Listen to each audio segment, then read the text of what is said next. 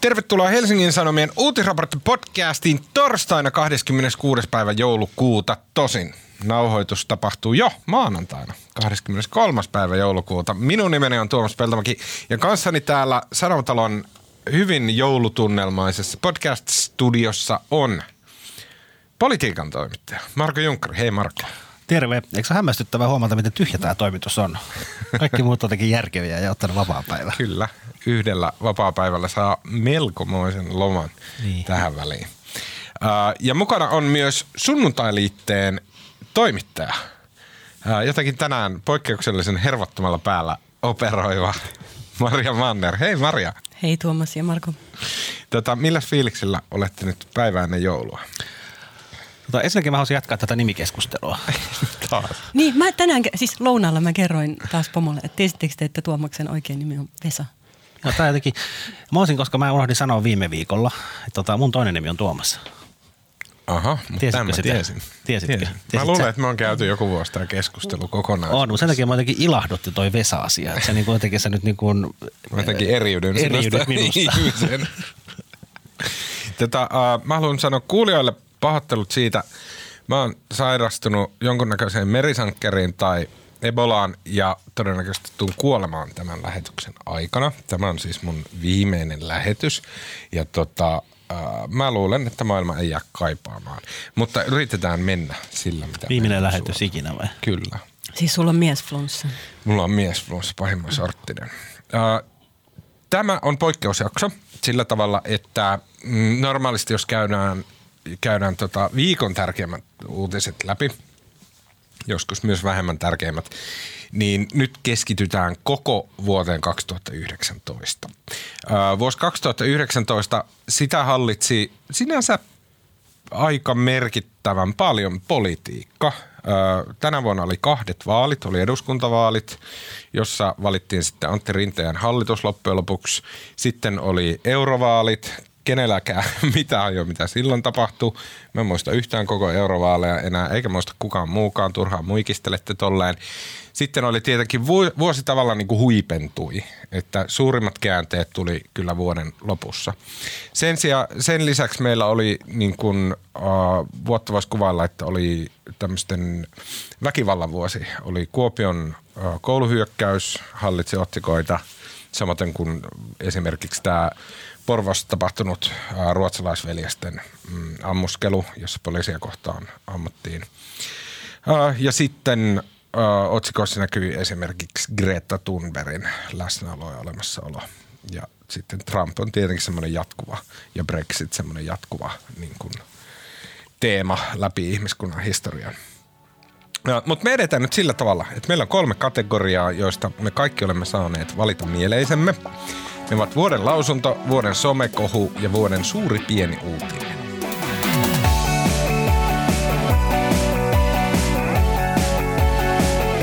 Aloitetaan lausunnoista. Äh, aloittaako Maria? Mä voin aloittaa. Oliko tämä siis, kategoria oli siis vuoden lausunto, ei ollut mitään semmoista? Me... Ei lähdetty määrittelemään. Ah, hullunkurinen, hullunkurinen, typerä, mahtava, upea, mitä vaan sieltä tulee. Okei, okay. Niin eli kuulijoille tiedoksi, että ensiksi mä ajateltiin nimetä vuoden typerin lausunto, mutta sitten se kuulosti niin negatiiviselta ja me päätettiin sanoa, että vuoden kiehtovin lausunto, mutta nyt Tuomas oli pudottanut kaikki määreet, määreet pois. Koska me ollaan joulutunnelmissa. Mm. No niin, mä valitsin pitkällisen pohdinnan jälkeen Petteri Orvon lausunnon siitä, että ihminen ei ole desimaali. Ja tämä oli minusta mahtava lausunto siksi, että sehän on siis aivan totta. Tämä on aika, kiistatta. Ihminen ei ole desimaali.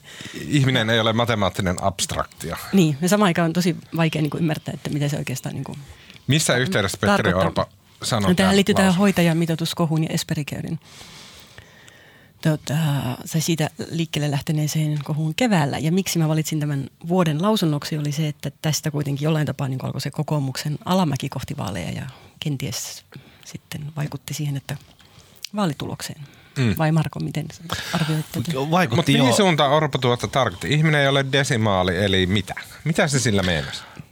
Sehän tarkoitti, tämä lähti silloin nimenomaan sitä Esperi Carein hoitokodissa niin Valvira sulki sen, kun siellä oli ollut erilaisia mm. laiminlyöntejä vähän väkeä ja tästä nousi sitten semmoinen kansallinen Kapitalisti oli rakastanut rahaa enemmän kuin ihmistä. Surprise! Puolitoista kuukautta ennen vaaleja tästä nousi kauhean mekkala. Ja sitten kaikki muut, siis demarit ja on jo pitkään kymmenen vuotta puhunut, että pitäisi saada tämä hoitajamitoitus, että lakiin määritellään tai korkeampi hoitajamitoitus, eli 0,7 hoitajaa 10, 10 tota, kymmentä hoidettavaa kohden keskimäärin vuorokaudessa, vai mitä se meneekään. Ja sitten demarit toisti tämän ja itse asiassa kaikki muut puolueet yhtyivät tähän näkemykseen, koska Esperi Care kiihdytti kansalaisia ja ihan syystäkin. Ja kaikki muut, kaikki puolueet ilmoitti, että tota, säädetään korkeampi hoitajamitoitus lakiin paitsi kokoomus, joka päätti, että tota, se pitää olla tehdä sille tapauskohtaisesti, mikä on sinänsä varmaan ihan oikea linja, että hoidettavat on hyvin eri kuntoisia ja ei kaikkiin hoitokoteihin välttämättä tarvita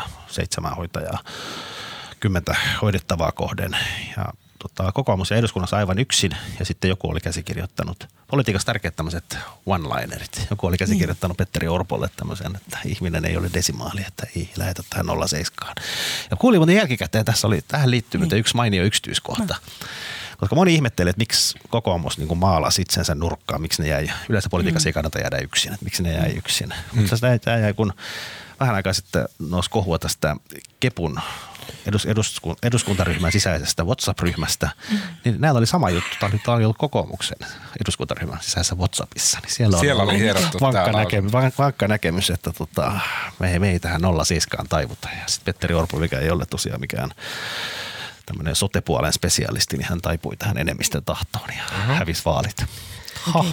Selvisikö sulle, mistä tämä slogan tai tämä lausunto tuli, ihminen ei ole desimaali, koska tähän kuulostaa tämmöiseltä niin kuin harkitulta lausunnolta. Se oli varmasti harkittu, joo, mutta sitä ei ollut mietitty, miltä se kuulostaa siinä kontekstissa. Ei mennyt ihan putkeen. En tiedä, kenen keksimä se itse lause on. Ehkä sekin on sieltä WhatsApp-ryhmästä. Niin. Ja sitten seurauksena kokoomus näyttäytyi silleen äärimmäisen epäinhimilliseltä, kylmältä rahapuolueelta, mitä he ovatkin. Niin, ja kun mentiin kohti vaaleja ja sen jälkeen Suomeen tuli sosiaali, sosialistihallitus. Kiitos kokoomus. Joo, ja tuota, nyt jälkikäteen, jälkikäteen kokoomuslaiset ne itsekin myöntää, että toi ei ollut hyvä juttu, ja sitten hän syyttää nyt Jallis Harkimoa myös tästä vaalitappiosta, että jos Jallista ei olisi ollut, niin ne olisi saanut yhden paikan lisää vai kaksi paikkaa lisää. Ai niin. Okei, Marko, mikä on sun mielestä vuoden lausunta? No, no mä olin itse asiassa ihan niin kuin, tota, äh, Mariasta tietämättä, mä olisin kyllä itse asiassa valinnut ehkä tuon saman, koska toi niin kuin yksittäisenä lausuntona on, oli aika vaikuttava, mutta mä otan sitten toisen, eli tai, tai ei yhtään hauskaa, mutta siis kyllähän tämä Antti Rinteen, Antti Rinteen lausunto siellä kyselytunnilla. Tähän ensin hän sanoi sen pääministeri haastattelutunnilla radiossa ja sitten silloin torstaina päivää ennen kuin Sirpa Paatero sai kenkää, hän toisti sen, että posti, on, posti olisi harhauttanut omistajaa tässä tota, postigateissa, mistä lähti sitten tämä viimeinen vyöry käyntiin. Ja se oli niin, kuin niin mulla on sanatarkkakin siteraus täällä, mitä hän nyt sanoi, mutta en jaksa kaivaa. Tässä se on. Antti Rinne sanoi eduskunnassa, että ministeri Paatero on todennut, että tämä ei hallitukselle käy, omistajalle ei käy. Tuon keskustelun jälkeen posti muutti tilannetta 22. päivä elokuuta 700 ihmistä siirrettiin ja se oli vastoin omistajan selkeää tahtotilaa. Toi, ja se oli vastoin omistajan selkeää tahtotilaa, niin sillä hän indikoi, että posti ei olisi totellut Paateroa. Mm. Ja lopputuloksena oli se, että Rinne joutui lähtemään. Tämä on jotenkin järkyttävää edelleen. Tämä tulee olemaan historian kirjassa sellainen suurin mysteeri ikinä, että miksi Antti Rinne vaihtui. Kuka ei tuu tajuun tätä koskaan. Siis uskottavin selitys tähän musta on kuitenkin ollut kansanedustaja Anna Kontulalla, joka epäili, että syynä olisi kaamosmasennuksen oireita. Saattu hyvin olla. Ja outohan tässä on se, koska tämähän oli vellonut koko syksyn tämä postijupakka ja demarit on ollut sen kanssa vaikeuksissa ja on ollut hankala tilanne. Mutta kun se oli tavallaan jo niin kuin laantunut Miksi mm. se niin kuin uudestaan nosti sen esille? Tämä on musta suuri mysteeri. Mä haluan puolustaa Antti Rinnettä ja vastustaa sitä ajatusta, että Suomen pääministeri ei voisi puhua ihan mitä huvittaa. Mä tiedän, että se on väärä ajatus, lapsellinen ja typerä. Mutta että äh, mun mielestä on tosi tärkeää, että pääministeri pystyy vapaammin puhumaan. Mä tiedän, että se ei ole mitenkään mahdollista, koska kaikki joka tapauksessa kyttää joka ikistä sen lausuntoa silleen piirun tarkkana, koska se on pääministeri ja valtakunnan tärkein ja vaikutusvaltaisin ihminen.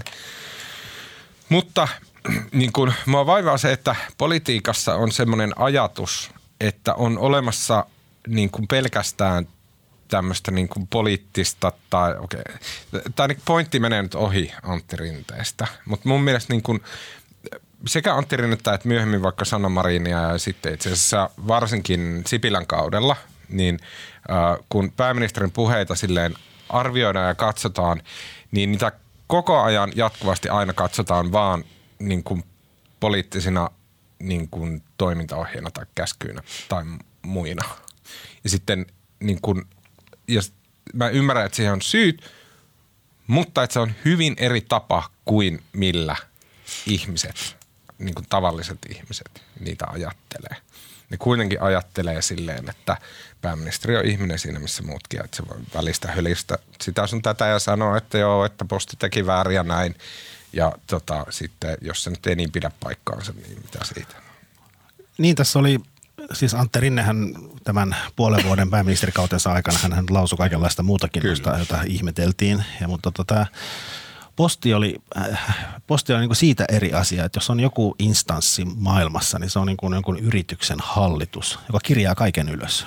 Niillä on niin kuin kumminkin kaikesta niin kuin, tota, merkinnät ja ne pysty sitten seuraavana aamunahan perjantai-aamuna tuli sitten se postin hallituksen puheenjohtajan tiedote, jossa oli päivämäärät, milloin nämä ovat informoineet omistajaa mistäkin asiasta. Mm. Joo, joo, siis... on niin kuin tavallaan, pääministeri voi, voi olla niin kuin tavallaan semmoista poliittista tulkintaa ja heittää jotain mitä ei pysty niin kuin millään todentamaan oikeaksi tai vääräksi, mutta ehkä ei kannattaisi tuommoista noin spesifiä asiaa väittää, ehkä. joka on hyvinkin helppo todistaa. Niin. Markus, onko sinulla selvästi, tai kuulostaa siltä, että sulla on vieläkin semmoinen olo, että tässä on jotain, mitä me ei tiedetä? On varmaan, mutta en mä, siis, se perussyyhän oli se, että hän, hän tavallaan puhui muunneltua totuutta ja laajemminkin hallituskumppanikeskusta oli jotenkin menettänyt toivonsa hänen suhteen. Mutta. Mm. Okei, okay, mun vuoden lausunto on tämmöinen. She seems like a very happy young girl looking forward to a bright and wonderful future. So nice to see. En lähtenyt edes imitoimaan Trumpia, mutta siis tämä on Trumpin lausunto, jonka hän kirjoitti Twitteriin liittyen uh, Greta Thunbergistä, joka siis oli pitänyt puheen YKssa ja hyvin tämmöisen tulikiven katkuisen ja, ja niin kuin suuria tunteita sisältävän puheen ilmastonmuutoksesta ja siitä, miten ihmiset sulkee siltä silmänsä ja mitään ei tehdä ja hätä on kova ja tota, näin. Sitten Trumpin lausunto, mun mielestä tähän vaan niin kietoutuu hyvin paljon. Että tähän kietoutuu siis Thunberg kaiken kaikkiaan. Mun mielestä Thunbergin tarina itsessään, se niin kuin miten hän on liikkunut julkisuudessa, positio on vaihtunut semmoisesta niin kuin söpöstä – kivasta, onpa mukavaa, että, että joku ruotsalaistyttö on keksinyt tämmöisen ää, tota, koululakon ja silleen, että onpa sympaattista, hyvää ja kannatettavaa. Läpi maapallon kaikki ajatteli näin, tiedän tämän faktana. Ja sitten se, että miten Thunberg niin kun, kulkee semmoiseen polarisoituneempaan asemaan, mitä enemmän hänellä on vaikutusvaltaa. Ja sitten, että USA-presidentti päätyy ottamaan äärimmäisen sarkastisesti kantaa ruotsalaiseen teiniin. Niin jotenkin tähän, näihin kahteen, Trumpin lausuntoon ja sitten Thunbergin niin kuin lausunnon kohteena olemiseen, kietoutuu niin paljon siitä, mikä, miten meidän aika toimii. Joo, kyllä. Ja ylipäätään tosiaan siihen Gretaan kohdistuvasta niin kuin somearvostelusta ja muusta. Minusta oli häkellyttävää, että esimerkiksi Iltalehti sanoi, että he joutuu poistamaan kommentoinnin kaikesta Greta Thunbergia koskevasta uutisoinnista, koska sinne tulee niin paljon vihaa. Niin, eikä, eikä tosiaan Donald Trump nyt ole ainut keskikäinen mies, joka on esittänyt mm. tämän suuntaisia kommentteja. Niin, ei niin, mutta mun mielestä on jännä, että niinku, koska se ajatuksena se on aivan älytön. Että jos on joku ruotsalainen 16-vuotias, joka sanoo yhtään mitä vaan, niin jossain siinä, en tiedä, 25 plus on se raja, minkä jälkeen sulla ei ole niinku moraalista oikeutta lähteä dissaamaan sitä lasta. Niin kun, et, se ei kuulu normeihin, se ei kuulu käytöstapoihin, että sä sanoit mitään kriittistä niin nuoresta ihmisestä, joka selkeästi tunteen palolla on niin kuin hyvien asioiden puolesta taistelemalla. Siis, et, niin kuin, se heijastelee semmoista niin kuin, niin kuin yhteiskunnallisten normien liudentumista tämän niin kuin politisoitumisen edeltä. Ja mä pidän sitä niin kuin tosi valitettavana ke- kehityksenä. Mutta Marko, sä oot keski-ikäinen mies, niin kerro, miksi keski-ikäiset miehet ärtyy tästä Greta Thunberg sanomasta niin paljon? Niin, mä jotenkin mä olen tosiaan keskikäinen mies, mutta tota en, mä en väitä ymmärtäväni kaikkien kaltaisteni No yritä. Mä olisin tota, mä olisin, Eikö, mä, mä, mä haluan vastata tuon, koska vaikka mä en ole keski vaan mä olen Et milleniaali. mä oon milleniaali, nyt hiljaa. Niin mä ymmärrän sen niin perusmekanismi, että jos joku asia näkyy paljon, niin sitten se vaan rupeaa ärsyttämään. Sille ei maha mitään, siihen ei liity mitään niin kuin silleen kognitiivista prosessia, jolla se ärsytys tulee, vaan se on semmoinen niin tunnereaktio. Että aina toi on nyt joka päivä jossain niin se rupeaa ärsyttää. Se on luonnonlaki, se on vähän niin kuin painovoima, niin tulee käymään. Sille ei maha mitään. Mä ehdottaisin, että siirryttäisiin, mulla on, tähän- mulla on tuohon jatko. Mä menen tuohon seuraavaan kategoriaan ja mä jatkan siitä ja voidaan palata Greettaan. Eli kysy, mikä on vuoden somekohu. Mikä on Marko Vuonen somekohu? Kiitos kysymästä. Mä otin sen oikein ylös tänne. Otas löydyköhän mä sen täältä. Tota, no somekohuja oli niin paljon, että näistä on täysin mahdoton valita yhtäkään yhtä järkevää. Mutta mua jotenkin niin kuin, tämä liittyy tää nimenomaan tämä sama Greta Thunbergin esiintyminen siellä, tota, se oli YK yleiskokouksessa, missä hän puhuu, minkä jälkeen Trump kiihtyi. Ja sitten tota, Suomessa, tota, Suomessa asiaa, se oli, musta, se oli Väli-Suomen lehtien haastattelussa, niin, niin tota, asiaa äh, Gretan puhetta, joka oli tosi, se oli, se oli tosi vihainen puhe, se oli varmaan vihasin puhe, mitä hän on Semmoista pitänyt tuli kiven katkua. ja tota, Pekka Isotalusta, joka on siis Tampereen yliopiston viestinnän proffa ja hän on nimenomaan tällaisen niin reto, tutkinut niin. nimenomaan sosiaalista mediaa ja retoriikkaa ja kielenkäyttöä ja hän on niin kuin alan spesialisti Suomessa. Niin, tota, Isotalusta pyydettiin kommentoimaan ja Isot, tätä Kreetan puhetta ja Pekka Isotalus sanoi, tässä on suora sitaatti. Vaikka kuinka puhuja on perehtynyt asiaan, kyseessä on lapsi. Vaikka asia-argumentit ovat puheessa hyvin tarkkoja, voidaan olettaa, että tiedot on saatu ulkopuolelta. Se, että tieto vaikuttaa muualta hankitulta, ei ainakaan vahvista uskottavuutta. Sitten Pekka Isotalus lausui tämän ja tämä ilmestyi sitten Väli-Suomen le- lehtien haastattelussa ja tästähän nousi sitten kamala myrsky. Ja niin kun, tota, ja tähän liittyy jotenkin se, että Pekka Isotalus, hänen kanssa juttelenkin tästä, hän oli sitten niin seuraavana päivänä koko päivän kiinni, että hän ei niin oikein pystynyt itse osallistumaan tähän keskusteluun. Ja se vuorokauden vello ja Pekko, Pekka Isotaluksesta tuli tämmöinen niin kuin eräissä piireissä. Tämä on niin erinomainen somekohta. kansan, Joo, kansan, numero yksi. Ja hän pääsi vasta niin kuin koneen ääreen ja Twitterin ääreen niin kuin tyyliin vuorokautta tämän jälkeen. Ja sitten oli jo täysin myöhäistä. Ja se hänen selityksensä oli se, että, niin kuin, että hän tutkijana, että ei hän, ei hän niin kuin kommentoi sitä puhujaa tai puhujan persoonaa. Hän vain ja ainoastaan tarkasteli sitä sanomaa, sitä tekstiä, miten hän sanoi. Ja tämä oli niin kuin puheteknisesti hänen mielestään. Siinä oli niin kuin viittauksia, jotka eivät voinut perustua hänen Greta, Gretan omaan koko, koke, elämänpiiriin ja kokemuksiin.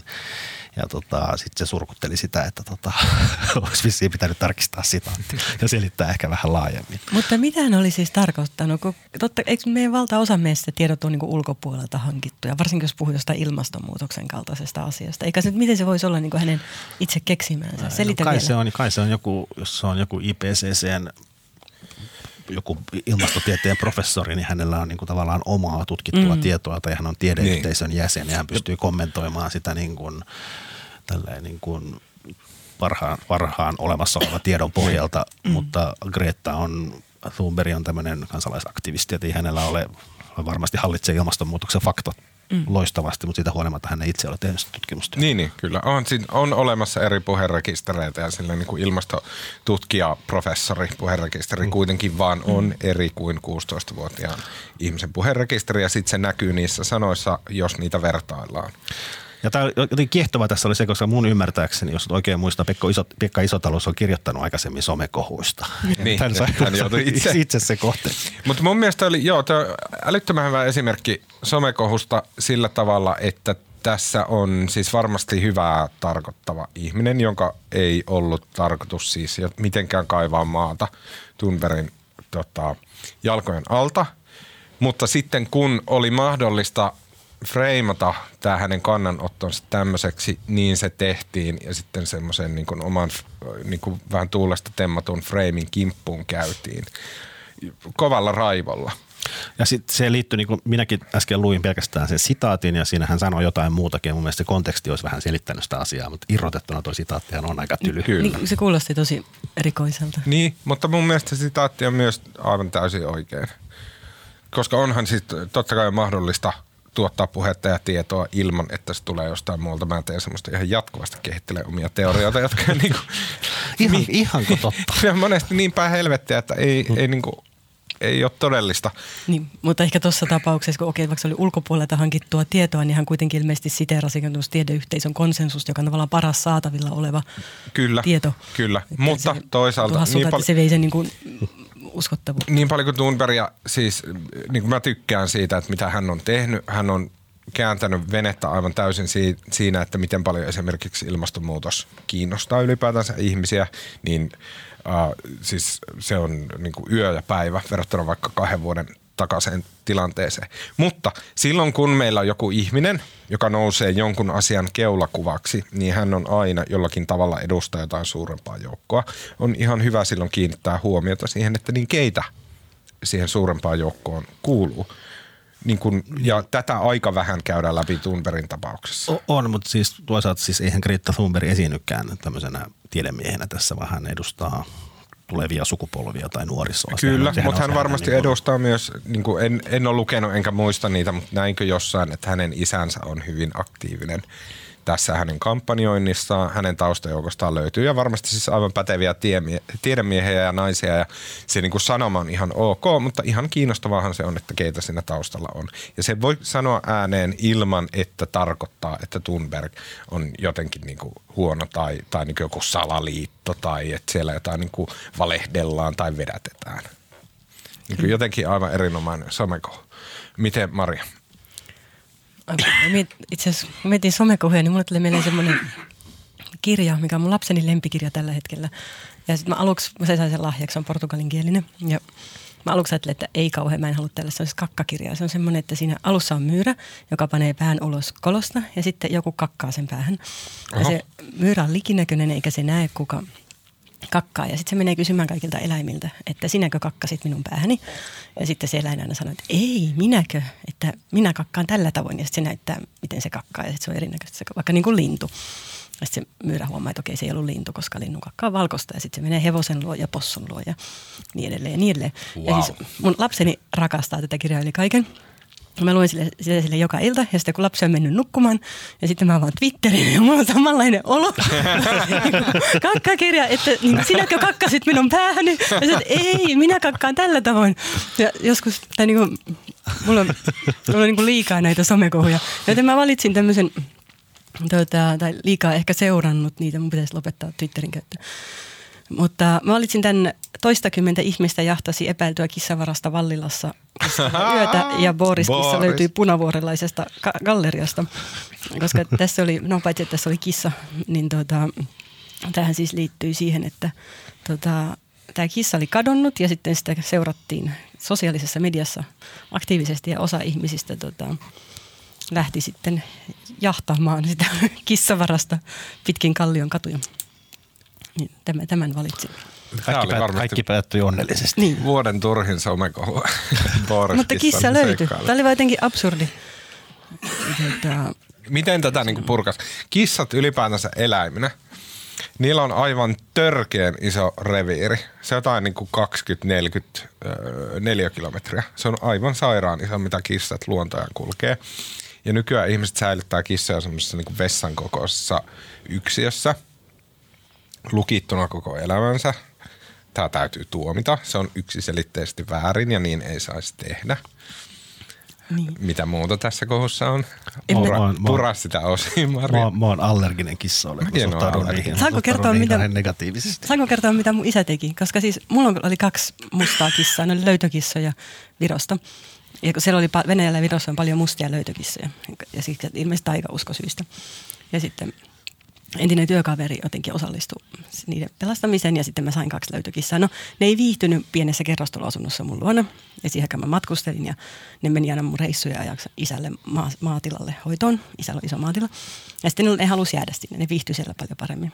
Ja sitten isä hankki kolmannenkin mustan kissan, kun jotenkin se sopi siihen. Tai jotenkin, kun ne kaksi oli niin arkoja, niin sitten se, no, no, se, no joo, mutta sitten se oli se mukana semmoisessa niin maatiaiskanojen pelastamisoperaatiossa – missä semmoista suomalaista maatiaskanan rotukantaa yritettiin elvyttää. Ja isällä oli niitä kanoja paljon siellä. Ja se oli tosi tärkeä se projekti ja se keuhkosi siitä aina paljon. Mutta sitten eräänä päivänä se löysi mustia kanoja. Ja se antoi ne maa, vanhat ruskeat pelastettavas maatiaskanat sen naapurille ja hankki mustia kanoja tilalle, jotta ne sopisi niihin kissojen väliin.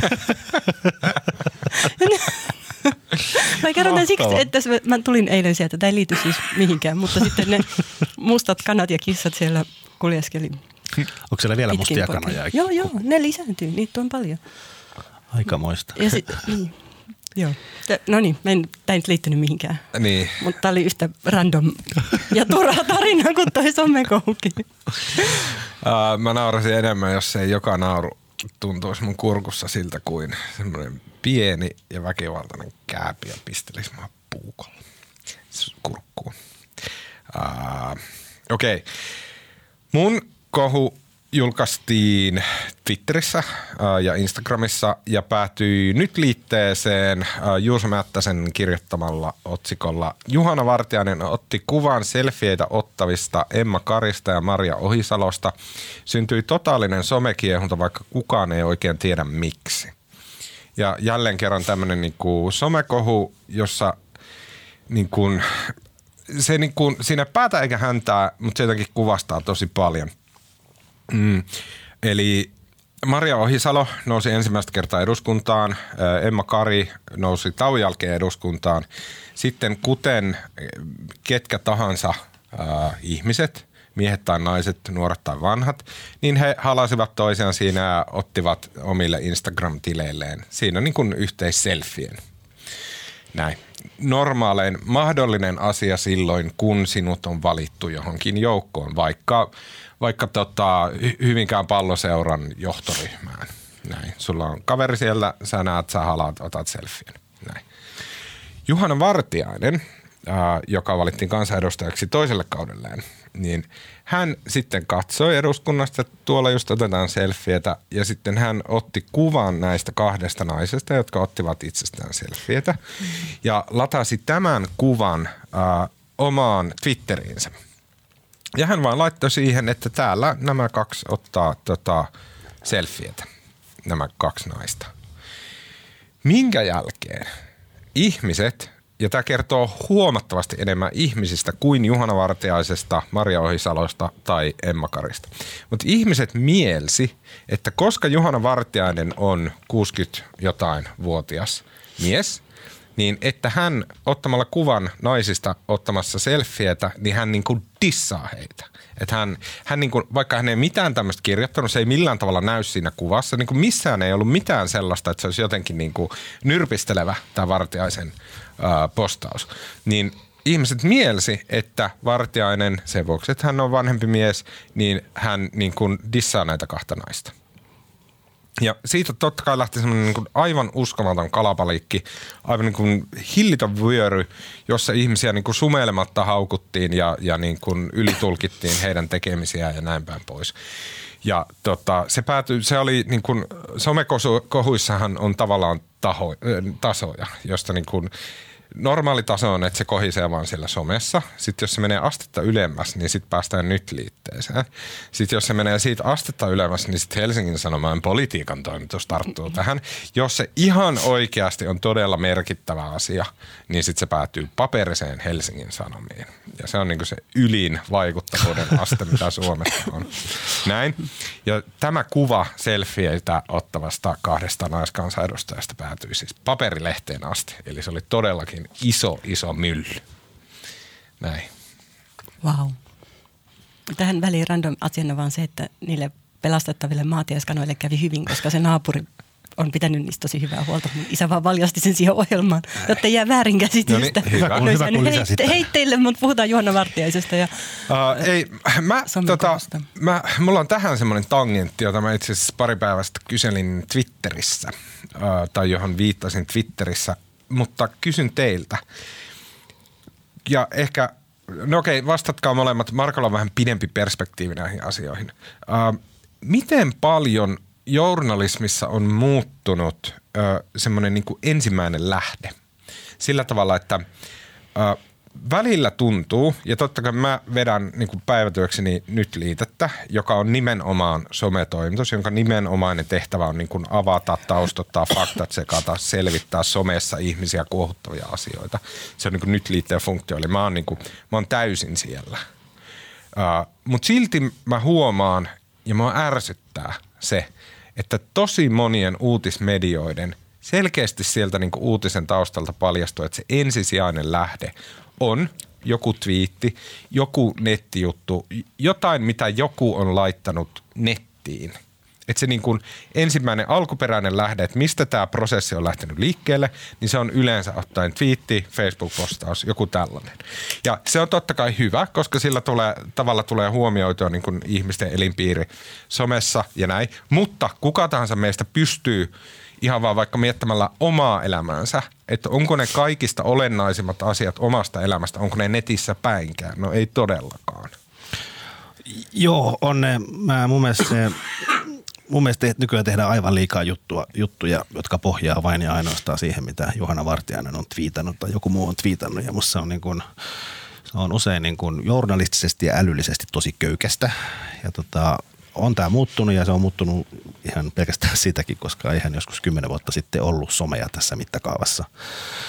Aikoinaan se meni kymmenen vuotta sitten, niin, niin se homma eteni niin, että jos jollain puolueella oli vaikka joku puoluevaltuuston kokous lauantaina ja siellä puolueen puheenjohtaja pitää sitten puheen, jossa hän ottaa jonkun asian esille tai tekee jonkun avauksen ja sitten toimittajat on siellä paikalla ja tekee jutun siitä, jonka jälkeen sitten kaikki muut puolueet, SDPn Pia Viitanen, joka oli aina se heidän iskunyrkkiinsä, ne lähettää sitten tiedotteen 15 yli 11 lauantaina, missä se vahvasti tuomitsee kokoomuksen puheenjohtajan avauksen. Ja sitten se uutinen tehtiin siitä kokoomuksen puheenjohtajan avauksesta ja Pia Viitasen tuomitsemisesta ja parin muun oppositiopuolueen tuomitsemisesta. Et En tiedä, oliko se nyt älyllisesti yhtään sen Ei. henkevämpääkään, mutta se oli niin kuin, ennen somea se oli kuitenkin jotenkin suoraviivaisempaa. Ja toinen asia, mikä mua niin kuin, jotenkin mua viime aikoinaan, toi Viitasen Pia, se bändi, tiedätte sitä, Mitä? laulaja. Viitasen Pia. Se on aivan Eikö vi- pian äsken ollut SDP joku? On, mutta se on eri tyyppi. okei. Mutta okay. Tämä on kovin artisti. Viitasen Pia. Musta Nyt on, mä tipuin aivan täysin kärryille. Nämä ei liity mitenkään toisiinsa, mutta tuli vaan tuosta Pia Viitasesta mieleen. Okei. Okay. Palataanko asiaan? tota, siis, mut suosittelen kaikkia kuuntelemaan Viitasen Piaa. Okei. Okei, okay, kuunnelkaa kaikki sitä. Niin, siis Se on semmoista folk-pohjasta poppia. Aivan loistava.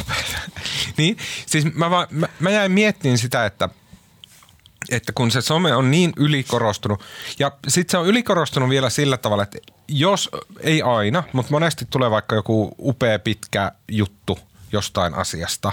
Toimittaja on selvästi käyttänyt viikkokausia sen setvimiseen ja se on niin kuin silleen pieteetillä ja hyvin tehty. Niin monesti jos niitäkin sitten niin kuin lähtee kerin taaksepäin, että okei, että, että juttu rakentuu vaikka jonkun kurdin kertomusten varaan ja näin ja se on silleen niin kuin täysin pätevää journalismia. Ja sitten tavallaan, että jos mennään syvemmälle ja syvemmälle, okei, että missä törmäsit tähän kurdiin? Okei, no törmäsin tässä aiheessa. No okei, missä, mistä sä kuulit siitä aiheesta? No itse asiassa mä luin tosi mielenkiintoisen blogipostauksen. Okei, no mistä sä sait sen blogipostauksen? No itse asiassa yksi tyyppi twiittasi sen. Näin, että se niinku kaikki aina palaa sinne. Ja sitten mä vaan niinku mietin, että että me ollaan lähentymässä semmoista niin kuin melkein sataprosenttista automaattia, ei automaattia, mutta silleen niin kuin sataprosenttista niin kuin aiheiden holistista ympyrää, joka on läsnä ö, tietokoneilla. Vaikka silti on olemassa niin valtava määrä aitoja oikeita asioita, jotka sä voit saada vaan siis kävelemällä jonkun luo ja juttelemalla sen kanssa. Ja tätä tehdään totta kai. Ja, ja, tai tilaamalla arkistosta jotain asiakirjaa näin. Maria on täysin eri mieltä. En ihan täysin eri mieltä, mutta mä ajattelen, että kyllä toi sun nyt liite vääristää perspektiiviä aika paljon. Mä näin sen sun kysymyksen Twitterissä ja meinasin vastata, mutta sitten mä olin taas viettänyt liian paljon aikaa sinäkin yönä sun ja Paavon kanssa Twitterissä keskustellen ja mä ajattelin, että mä menen nukkumaan. Mutta kyllä mä yritin miettiä tältä syksyltä, että kuinka moni juttu aiheessa olisi alkanut jotenkin netistä. Niin ei varmaan niin kuin, äkkiseltä tuu meille yhtään. Totta kai me tehdään varmaan li, niin paljon enemmän nykyään sellaisia juttuja, u, nopeita uutisia, joissa Twitterissä joku sanoo, mutta kyllä minusta isot omat uutiset ja aiheet, ne valtaosin tavallaan no, en tiedä mikä on tilastollisesti, mutta aika usein esimerkiksi alkaa sillä, että on kuullut sattumalta jonkun sanova jotain kaveri tai tuttu tai jossain tilanteessa. Tai sitten niin, että musta aika tyypillinen jut, tapa, millä jutut tulee vastaan on, että on tekemässä tai muuta juttua ja sitten kuulee siinä samalla jotain. Mm. Saa tietää jonkun uuden asian. Että vaikka Twitter on, ja some on niin kuin ihan hyvä lähde, niin musta aika usein kuitenkin käy niin, että jos asia on siellä, niin sit jo, se, se on niin joku muu ehtii tehdä sitä aika nopeasti sit jo uutisen, että sen perään ei kannata ihan. Ja semmoinen, se, se muutos on tapahtunut, että tota, No siis toimittaja on kovempi kiire kuin aikaisemmin, kun pitää vääntää enemmän juttuja per päivä ja toimittajia nyt on vähemmän ylipäätään tässä maassa kuin ennen. Mutta se, se, että niin kun, myös käytännössä kaikki merkittävät infot striimataan suorana, niin, niin toimittajat, siis se, joka tekee sitä juttua, se jää usein toimitukseen seuraamaan sitä striimin välityksellä. Että se on mm. helpompi tehdä se juttu toimituksessa, mm. kirjoittaa heti. Ja näissä infoissa on tosi vähän toimittajia. Useinkin, niin kuin, jos on vähemmän tärkeä joku vaikka ministeriön info, niin se voi, olla, se voi olla muutamankin toimittaja. Ja se on niin kuin, se on musta tosi huolestuttavaa, kun toimittajat enää tapaa ihmisiä ja vaikka mm. se info, niin eihän se infon sisältö ole vain se, kun se ministeri puhuu siellä edessä ja joku muu puhuu, vaan se olennaisempaa itse asiassa usein on se hetki, kun se info on loppunut ja sitten voit kahdestaan jutella se ministerin mm. kanssa tai jutella niin virkamiesten kanssa ja tavallaan kuulet vir- ministerin avustajilta jotain, mitä ne eivät ole niin kuin kieli keskellä suuta muotoilleet twiittiä, vaan jotain niin kuin mm. vapaamuotoisesti voit keskustella ja myös esittää kysymyksiä. Ja tavallaan tämä tämmöinen niin kuin vapaamuotoisen seurustelun kautta syntyvä tiedonhankinta on kyllä, niin kuin kyllä. vähentynyt merkittävästi ja se on musta huono juttu. Ja e, myös eduskunnassa pörrää nykyään paljon vähemmän toimittajia kuin ennen ja nyt niilläkin, jotka pörrää, niillä on paljon kovempi kiire kuin ennen. Mm. Paljon vähän vähemmän aikaa jutella ihmisten kanssa. Joo, tosta mä ihan samaa mieltä. Ehkä vielä mun tietysti vink- näkövinkkeli vaikuttaa se, että kun mä oon nyt sunnuntai-toimituksessa ja sitten kun me, se ilmestyy kerran viikossa sunnuntaina, niin jos me esimerkiksi alkuviikosta huomataan joku kiinnostava asia ja se on jo somessa, niin sitä ei kannata yleensä laittaa lehteen, koska sunnuntaihin mennessä on jo niin kuin kaluttu. Että sen takia varmaan some painottuu meillä vähän mm. vähemmän kuin mutta joo. On Mutta mä, niin, mä haluan vielä kerran väittää, että mä oon oikeassa, koska mun huoli ei välttämättä kohdistu niin pelkästään Helsingin Sanomiin, mm. koska Helsingin mm. Sanomat on kuitenkin niin poikkeuksellisessa asemassa suurimpana maksullisena mediana, jo, joka pystyy niin panostaa siihen, että esimerkiksi Marja Manner – tekee jotain selvityksiä ja näin, mutta että niin kuin muakin niin, huolettaa se niin kuin normaali uutiskoneesta, joka on olemassa niin kuin toimitusten uutisteskeissä, maakuntalehissä, paikallisradioissa ja tämmöisissä, missä niin kuin kaikki insentiivit niin kuin hakee jotain omaa tai niin kuin hengata ihmisten kanssa, jutella niiden kanssa, niin ne insentiivit häviää, koska sä voit tehdä sen Twitter-jutun vartissa – ja sitten tienata sillä samat klikit tai, tai tota, niin kuin mitkä hyvänsä. Niin en mä tiedä, jotenkin huolestuttaa ja se näihin somekohuihin tota, liittyen.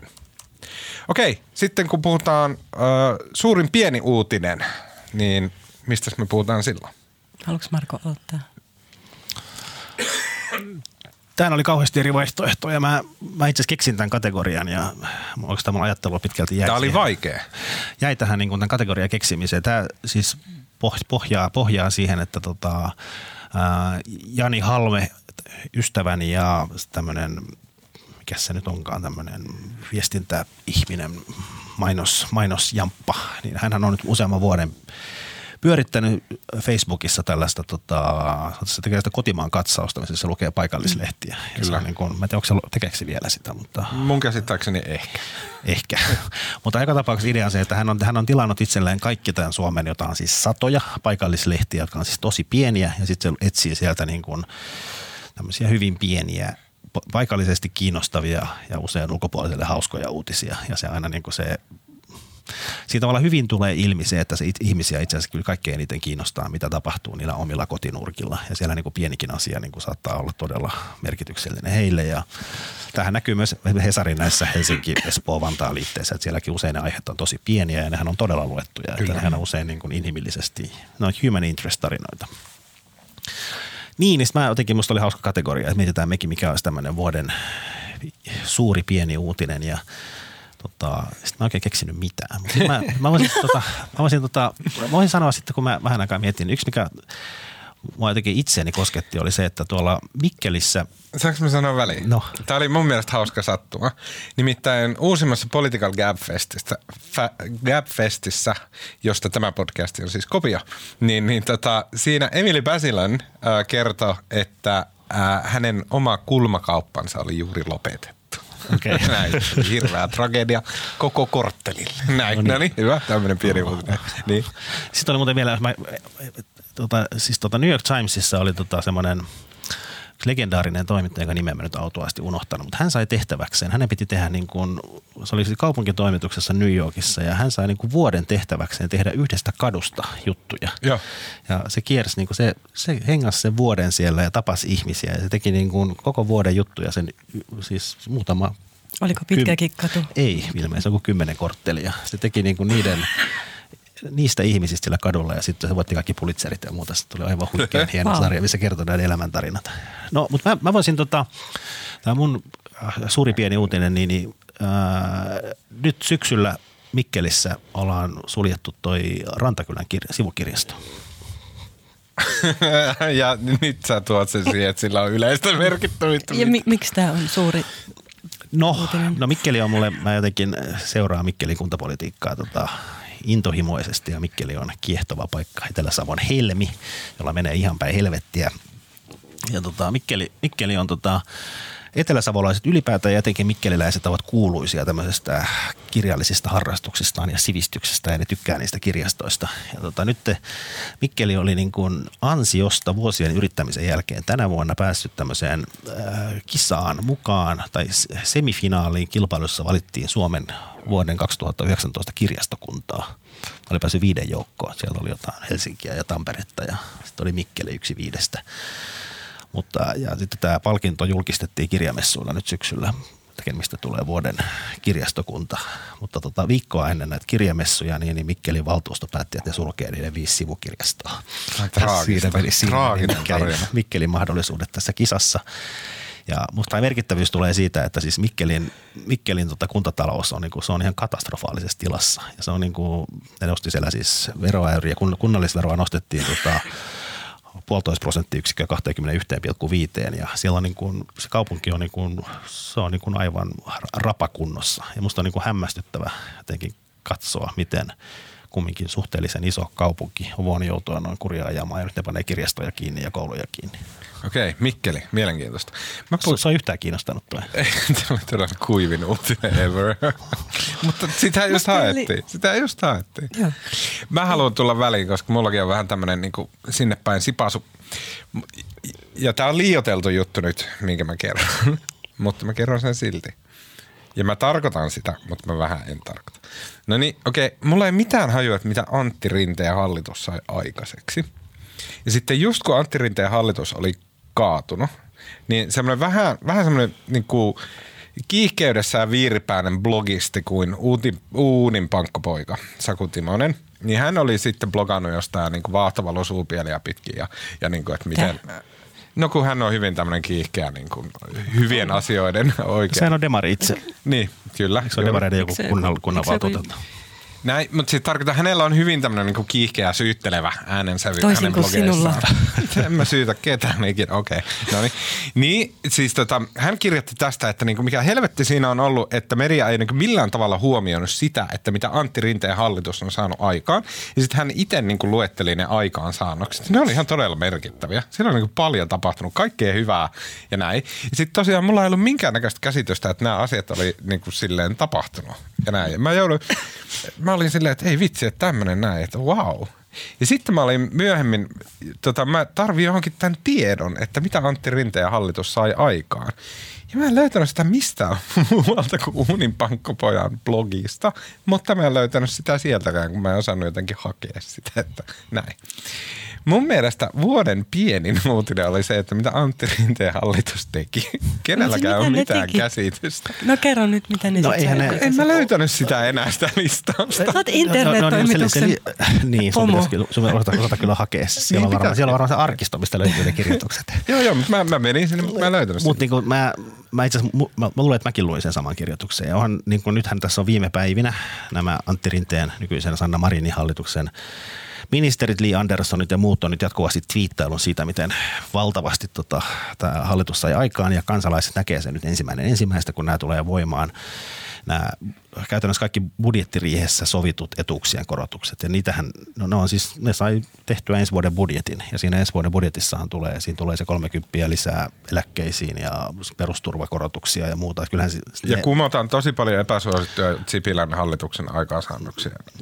Niin, mutta tota, aktiivimallista puretaan jotain ja näin. Mutta siis se valtaosa niistä päätöksistä liittyy tähän syksyn budjettiriiheen. Eli ne sai sovittua ensi vuoden budjetin, Kyllä. jokainen hallitus tekee joka syksy. Kyllä, mutta silti, että mulla tuli, siis niin kuin väistämättä tulee mieleen, että okei, että jos olisi uutisoitu tai se olisi jollain tavalla, okei, ei edes syyllistetä mediaa, vaan siis silleen sanotaan vaikka niin valtioneuvoston niin kuin ihan viestintäponnistuksia ja, ja niiden onnistumista siinä, että jos, jos ne olisi saanut niin kuin ison myllyn siitä, että mitä Rinteen hallitus on tehnyt, että mitä nyt tapahtuu tai mi, mitä on saatu aikaiseksi ja näin päin pois.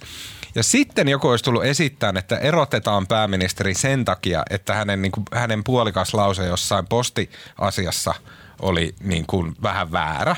Niin se, se tavallaan mä, mä en tiedä, mutta väitän, että se olisi ainakin voinut ehkä kellistää historiaa eri suuntaan. Mi- minkä takia mun mielestä se on niin kuin mielenkiintoinen Niin, tapaus. no, no, no, siis kyllähän hallitus sen aktiivimallin ja kyllähän ne on, on, on, onhan ne tehnyt päätöksiä, mutta siis se mielikuva siitä, että ne ei ole tehnyt mitään, se syntyy siitä, että eihän ne ole, jos hallituksella on kaksi tämmöistä isoa asiaa, mitkä ne on niin kuin julistanut tekevänsä, toinen on erilaisia ilmasto, ilmastonmuutokseen liittyviä keinoja ja Suomen tekemistä il, tota, hiilineutraaliksi ja toinen on nämä työllisyyskeinot. Ja niissähän kummassakaan ei ole tapahtunut yhtään mitään. Ja ne on kaikki lykätty ensi kevääseen kehysriiheen ja sitten ensi vuoden budjettiriiheen. Niin siis kyllähän se, että eihän se hallitus näitä, aika helppohan se on nyt nostaa sitä, niitä eläkkeitä 30. Että se ei vaadi niin kuin mun mielestä suurta politiikan teon taitoa, mutta se vaatii ehkä enemmän nämä ilmastonmuutoksen torjuminen.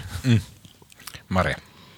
No, en ehkä vähän rikon sääntöjä, koska mä ajattelin, että pitää olla pieni uutinen tai oikeasti suuri uutinen. No, ei saa Mutta tämä on silti musta jäänyt Come liian... on, sääli Marko puheesta Mikkeli sivukirjastosta. Oh, mutta siis oli se Mikkelin sivukerros, Mut siis- se kertoo suomalaisten kuntien hädästä. Se oli suuri. Ja sitä paitsi mä en tiennyt tätä, että mikkeliläiset on kuuluisia kirjallisesta No sivistyksestä. ei ne olekaan. Mutta joka tapauksessa, niin. Siis ainut asia, mistä mä osaan olla innoissani nyt enää, tai mikä tulee vaan mun mieleen, kun tämän vuoden uutisia, on ensi vuoden James Bond-elokuva uusi, joka tulee. Ja se on niinku, se saa mut joka kerta hyvälle tuulelle, kun mietin jotain. Tämä oli nyt Ikäviä. yllättävää. Miksi? Siis mä oon maailman suurin James Bond-fani. Ai, ja sitten tiedä. vielä musta ihaninta, että tuota, päänäyttelijä pysyy samana, koska esimerkiksi Casino Royale mä kävin katsomassa varmaan kymmenen kertaa teatterissa.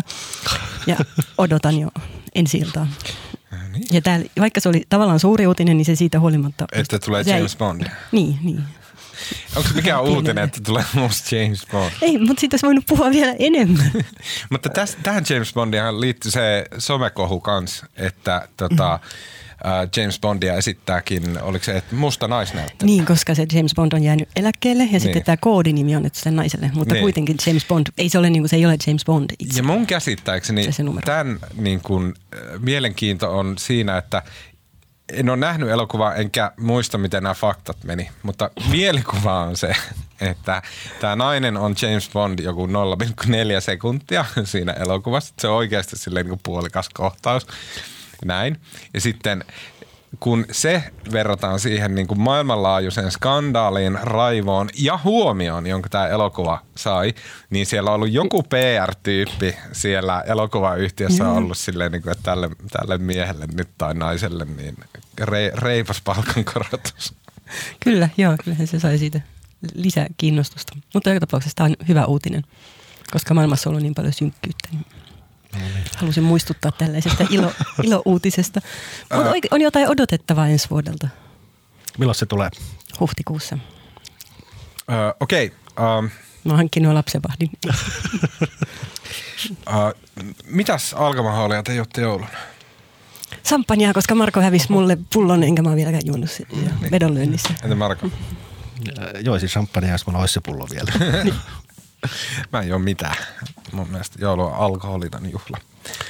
Tota, mutta sitten kun juotte glögiä tai mitä hyvänsä joulu, äh, sanotaan joulupäivänä tai ehkä jopa tänään, kun tämä podi ilmestyy Tapanin päivänä, niin tota, äh, millä sitten perheenjäseniä, kaukaisia tai läheisiä sukulaisia, joulupukin kätyreitä ja muita viihdytätte? No jos mä jatkan, kun siirryttiin elokuviin. Mä olin katsomassa poikani kanssa tämän uuden Tähtien sodan perjantaina. Ja mä harvoin mä oon jotenkin kärsinyt niin paljon, mutta se oli ihan kuolettavan tylsä. Mä jotenkin- Oliko? Mulla oli, Sulla oli tämmöisiä antisuosituksia. on, mulla, niin kuin, mulla oli vaikeuksia jotenkin pysyä hereillä tota, kaksi ja puoli tuntia. Ja mikä oli, mikä mua sit itse asiassa vähän hävettikin. Mä eilen tapasin sukulaisia ja mä mullasin tätä leffaa ja kaikille tuli jotenkin paha mieli, kun oli vasta menossa katsomaan. Mutta tota, eikä myöskään 11-vuotias suuri Star, Star Wars-fani kauhean innostunut ollut siitä. Ah, Joo. Musta Hesarin arvio leffasta oli sinänsä... Jos Kaksi oli, tähteä. Jos oli se Hesarin arvio, Teppo missä sanottiin, että siinä oli liian paljon kamaa. Siinä juostiin, niin kuin, siinä oli kolme elokuvan kamat kauhealla vauhdilla jostain läpi. Ja siinä ei saanut oikeastaan mitään tarttumapintaa missään vaiheessa. Pitää saada tota, paljon leluja myytyä. Niin, suuri pettymys. Koska mä oon, mä oon myöskin mä oon niin kuin Star Wars-fani. Tai sitä on palannut nyt viime vuosina. Mites Maria? Mm. Pitikö tässä nyt siis suositella vai viihdyttää jollain tarinalla? No saat valita. Okei, no mutta mä suosittelen sitten. Mä- Mä suosittelen semmoista romaania kuin Karakasissa on vielä yö, joka on, se kertoo Venezuelasta. Mitä se Ja- kertoo? Ikäviä asioita, mutta mä suosittelen tätä juuri siksi, että tota, jos ei jaksa, tai siis että joskus romaani on ja taide on niin kuin hyvä välittämään poliittista kriisiä ja tilannetta. Ja vaikka se kuvaa sitä, niin kuin miten onnetonta siellä on, että ihmisellä ei ole rahaa ruumiinvalvojaisiin ja hauta ja hautaus. Ja kuvaako se niinku tätä n- nyt tapahtunutta Venezuelan luisua? Joo, se ei siis mainitse. Mä en ole vielä lukenut sitä ihan kokonaan, mutta mä olen alussa ja siksi uskallan sitä suositella. Mutta se, se ei siis mainitse nimeltä näitä nykyisiä tai edellistä pol, tota, poliittista johtajaa, eli, mutta se on niin kuin selvää, että se koskee Venezuelan nykytilaa. Ja mä oon ollut Venezuelassa itse monta kertaa juttumatkalla ja aina me ollaan tehty juttu, että Venezuela on niin romahtamisen partaalla ja sitten aina vaan osoittautuu, että tilanne ei koskaan voi olla niin huono, etteikö se voisi muuttua vielä huonommaksi. Siellä on taloudellinen ja poliittinen kriisi jatkunut hyvin pitkään, mutta jos ei jaksa seurata ankeita uutisia, niin taide voi välittää sitä. Tai tietysti tämä on hallinnon vastustaja se kirjailija, mutta myös taitava kirjoittaja. Okei. Ö, Venezuelan kriisi. Onko se semmoista maagista realismia? Eikö kaikki espanjan ja portugalin kieliset kirjailijat kirjoita aina maagista realismia? Piste. Mm. Mitään muuta tyylilajia siellä ei ole. Aivan. Niin. Gabriel Garcia Marquezin sadan vuoden yksinäisyyden aloituslause on maailman, maailman kirjallisuuden historian äh, paras aloituslause. Se on mä en muista, tämä on nyt meni? hirveä pettymys, koska mä en muista tarkkaan, miten se meni. Se menee jotenkin, meni että seistessäni teloituskomppanian edessä tämä Seistessään. seistessään teloituskompanian edestä tämä kenraali muisti, Aurelio, bla bla. muisti niin kuin sen päivän, jolloin Hänen isänsä oli vienyt hänet katsomaan jäätä. Kyllä. Se- se on hieno lause. Se on upea. Ja Eikö se kirjassa, kirjassa mulla ne parhaiten mieleen, eikö se ollut siinä, missä se joku poika söi sitä, se söi sitä sementtiä tai sitten seinästä? Joo, niin oli. Vai oliko se äiti? Mä en muista. Siitä on aikaa, kun Mä en mä ole olen ihan lukenut varma. sitä. Pitää No niin. lukea lomilla uudelleen. Mä suosittelen ehkä semmoista kirjaa, johon kukaan ei tartu, vaikka mä kuinka kehotan ja kannustan. Mutta äh, mä suosittelen englannin kielioppikirjaa. Ja tässä on tämmöinen kikkakutonen. Tätä pidetään kautta aikojen parhaana kirjoittamisoppaana, mitä on tehty. Äh, tä- tämmöinen kuin Elements of Style, äh, Strunk at White. Ja tämä on 30-sivuinen kirja, josta 15 sivua on englannin kielioppia ja 15 sivua on tyylioppia. Ja tämä tyylioppi-osio, ja se, tämän niin kuin pätevällä googlauksella PDF löytää ilmaiseksi Googlesta, koska tämä on joka ikisessä amerikkalaisessa collegeissa pakollista luettavaa. Niin tämä tyyliosio on, ja mä tiedän, että tätäkin podia monet journalismin opiskelijat äh, kuuntelee, niin tämä tyyliosio Strunket Whitein Elements of Styleissa on paras, äh, tiivein äh, kirjoittamisen opas, mitä on ikinä julkaistu. Pätee täysin, täysin Suomeen, Ruotsiin, vaikka Venäjän kirjoittamiseen tai ihan mihin vaan, koska siinä käydään niin kuin erittäin selkeästi läpi se, että miten tekstin rakennejärjestys ja muut palvelee sun ajatusten välittämistä. Se on ihan, se on uskomattoman hyvä kirjoittamisopas. Eli The Elements of Style, William Strunk ja tota, mm, E.B. White. Suosittelen. Kiitos.